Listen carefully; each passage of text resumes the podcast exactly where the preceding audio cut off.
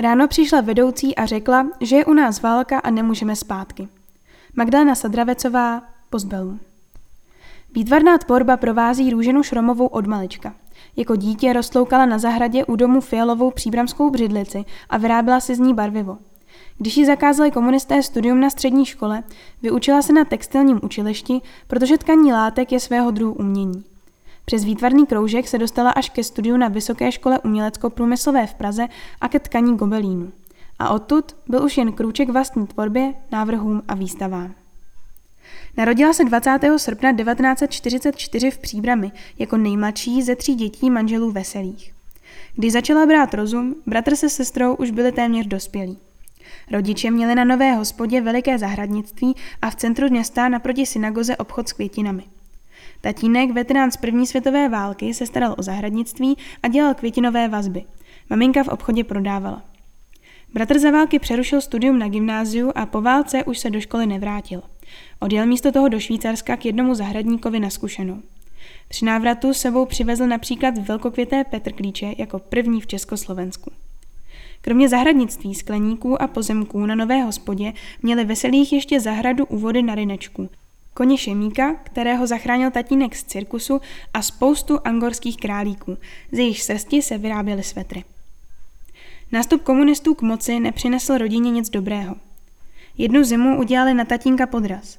Pán nastrčený komunisty ho přesvědčil, aby rostliny ze skleníků přesunul jen do jednoho z nich, že tím ušetří na topeň. Za pár dní pak přivedl do zahradnictví komisi, která majetek zabavovala, že tam prý máme nevyužívané skleníky. Zahradnictví nám zavřeli, i když to pořád byla naše zahrada. Zakrátko jim znárodnili i obchod. Když se počátkem 50. let začal v příbrami těžit uran ve velkém, přišli soudruzi s tím, že mají v době nadbytečný pokoj a musí ho uvolnit. Nastěhovali se do něj dva muži v kožených kabátech, příslušníci státní bezpečnosti. Při měnové reformě v létě 1953 přišli veselých o všechny úspory, hypotéku na dům a pozemky ale museli platit dál. I když Ružena absolvovala základní školu s vyznamenáním, jako dcera živnostníka měla další studium zapovězené. Pustili je na dvouleté adršpašské učiliště národního podniku Texlen. Po jeho absolvování se směla přihlásit na střední průmyslovou školu textilní lnářskou v Jilemnici, kde nahlédla do procesu výroby lnu od rostliny až kládce. Po vyučování chodila kreslet k místnímu zahradníkovi do skleníku a navštěvovala výtvarný kroužek, který vedl učitel z průmyslové školy, absolvent pražské Umprum. Zde se poprvé dostala ke tkaní gobelínu. Maturovala v roce 1964 a podala si přihlášku na Vysokou školu umělecko-průmyslovou do Prahy. Otevírali jednu třídu pro 30 lidí a na třídenní talentovou zkoušku se dostavilo přes 300 uchazečů. I přesto uspěla a pustila se do studia na škole, kde tehdy učili takoví velikáni jako Jiří Trnka či Adolf Hofmeister. V roce 1968 využila otevření hranic a odjela se studenty do Anglie. Bydla v Butlinském v severním Walesu, kde zároveň pracovala v jídelně. 20. srpna 1968 tu oslavila svoje 24. narozeniny. Ráno 21. přišla do jídelny naše vedoucí. Hodila přede mě noviny a tam hořel autobus. Byly to fotky BBC a ona mi řekla, u vás je válka, nemůžete zpátky. No a v tu chvíli všechno spojení s republikou skončilo. Takže jsme se dívali na BBC, co se děje a BBC samozřejmě zachycovala to nejhorší. To znamená, kde a kdo koho zastřelil, kde něco hořelo. Byl to šok pro celý svět, ale pro nás to byl děsivý šok. Všem studentům bylo nabídnuto, že mohou v Anglii pokračovat ve studiu, ale Růžena se rozhodla vrátit domů.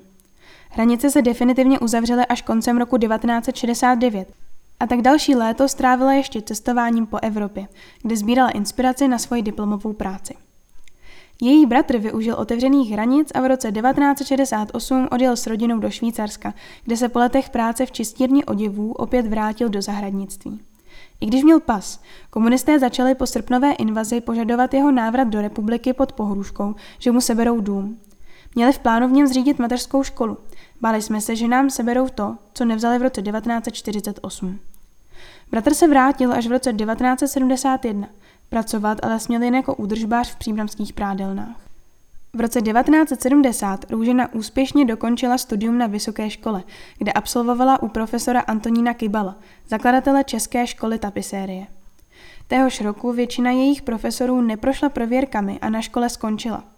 Chvíli pracovala jako aranžérka ve Zlatém kříži v Praze na Václavském náměstí, poté nastoupila do bavlnářského sektoru Ústavu bytové a oděvní kultury.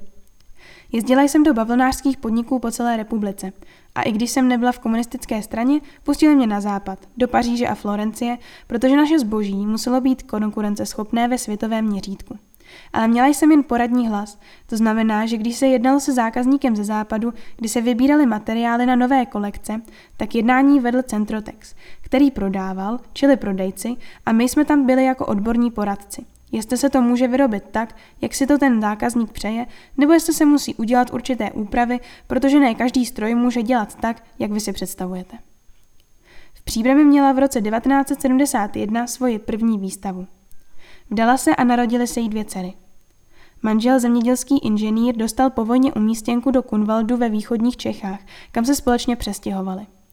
Po mateřské dovolené začala pracovat jako koloristka ve výtvarném oddělení podniku Tep na náchod. V listopadu 1989 zvonila klíči v náchodě, 17. listopadu demonstrovala na Václavském náměstí, kde se ocitla na balkóně společně s Václavem Havlem. Po revoluci pracovala jako návrhářka v textilní firmě Mileta v Hořicích, kam se i natrvalo přestěhovala. V roce 2003 zde měla další ze svých samostatných výstav, v roce 2023 pak jednu v Mariánských lázních. Dnes žije trvale ve svém rodném domě v Příbrami. Obě dcery žijí v zahraničí, v Anglii a Austrálii. Kromě výtvarné tvorby se věnuje i nemocným s Alzheimerovou chorobou, které pravidelně navštěvuje v příbramské nemocnici. Vyprávění Růženy Šromové zaznamenali v rámci projektu Příběhy našich sousedů studenti gymnázia legionářů Lukáš Koma, Eliška Kravarčíková, Sabina Smíšková, Aneška Šlapáková, Jakub Vojáček a Martin Zvolánek pod vedením Hany Kuchyňkové.